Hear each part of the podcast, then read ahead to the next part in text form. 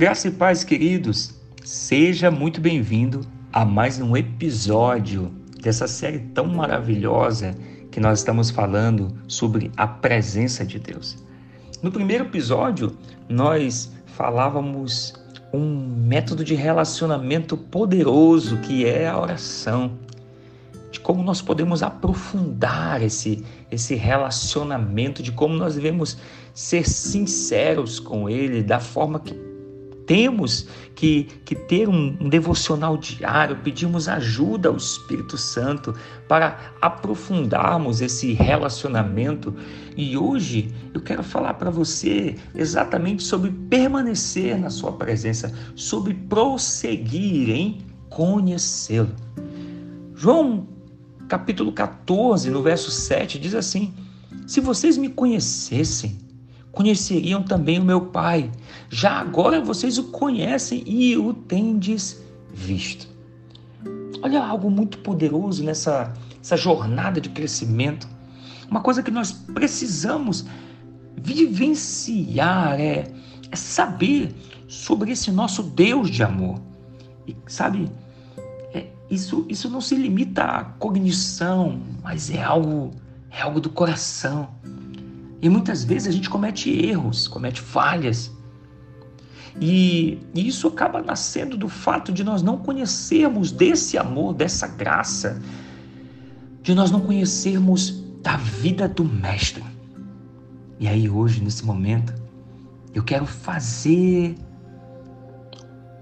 um pedido a você para que nós venhamos decidir conhecê-lo profundamente. Porém, como é que eu vou percorrer esse caminho do conhecimento? Como é que eu vou ter esse, esse relacionamento cada vez mais profundo com Deus? No verso 8 de João 14, Felipe diz assim: Senhor, mostra-nos o Pai, e isso basta. Sabe? Primeira coisa que eu quero dizer para você, para você viver esse relacionamento profundo, é aceite o convite do Espírito Santo para este relacionamento íntimo. Entenda, relacionamento é uma via de mão dupla. Não há relacionamento quando se está só. Para que a gente possa se relacionar, nós temos que falar, mas também responder. Nós temos que ouvir mas também ser ouvido. Nós temos que receber, mas também dar. Nós temos que amar, mas também ser amados. Todos esses movimentos que foram necessários para estabelecer esse relacionamento conosco, segundo a palavra, eles já foram feitos por Jesus. Agora, Agora é a nossa vez, agora, agora é o momento, é o nosso momento de conhecer o Pai de uma maneira íntima, de uma maneira ousada. Por isso eu preciso te dizer: esteja sensível, porque o Espírito Santo, eu creio, vai chamá-lo cada vez mais. E quando ele te chamar, em nome de Jesus, você vai o ouvir. Diga aleluia. No verso 9, a gente diz assim, a gente vê isso, uma coisa. A Bíblia diz: Jesus respondeu: Você não me conhece, Felipe? Mesmo depois de eu ter estado com você durante tanto tempo, quem vê a mim vê o Pai. Como você pode dizer, mostra-nos o Pai?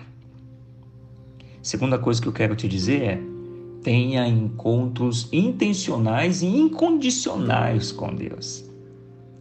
Uma verdade dura para ser ouvida por este grupo, principalmente a Felipe, que já andava com ele há anos e que muitas vezes essa mesma verdade ela continua sendo dura para mim e para você.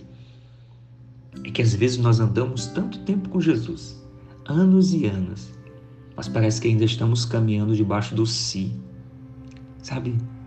Se ao menos o conhecêssemos de verdade talvez nós teríamos mais calma, mais serenidade, talvez estaríamos olhando mais para Ele, ouvindo mais a Ele.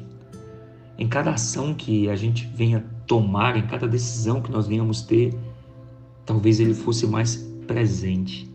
É por isso que nós precisamos ter intenção de buscar esse relacionamento com os céus e saber que esse anseio incondicional de Deus que Ele tem de, de nos ter perto. Por isso que cada vez mais nós precisamos buscar pela presença. Olha o que diz o verso 6. Jesus respondeu: Eu sou o caminho, a verdade e a vida, ninguém vai ao Pai senão por mim. Hoje eu quero te dizer uma coisa. Decida pelo caminho de Jesus e você vai encontrar esse relacionamento com o Pai. Muitas vezes nós clamamos por mais de Deus, mas nós não aceitamos tomar o caminho de Cristo até Ele. Talvez você pergunte, mas que caminho é esse? Eu te respondo, é o caminho da cruz. Jesus está dizendo que se nós o conhecêssemos de verdade, nós conheceríamos o Pai. Entregar os pés para Jesus lavar fala de intimidade, fala, fala de refrigério, fala de santificação. E essa é a caminhada diária do discipulado.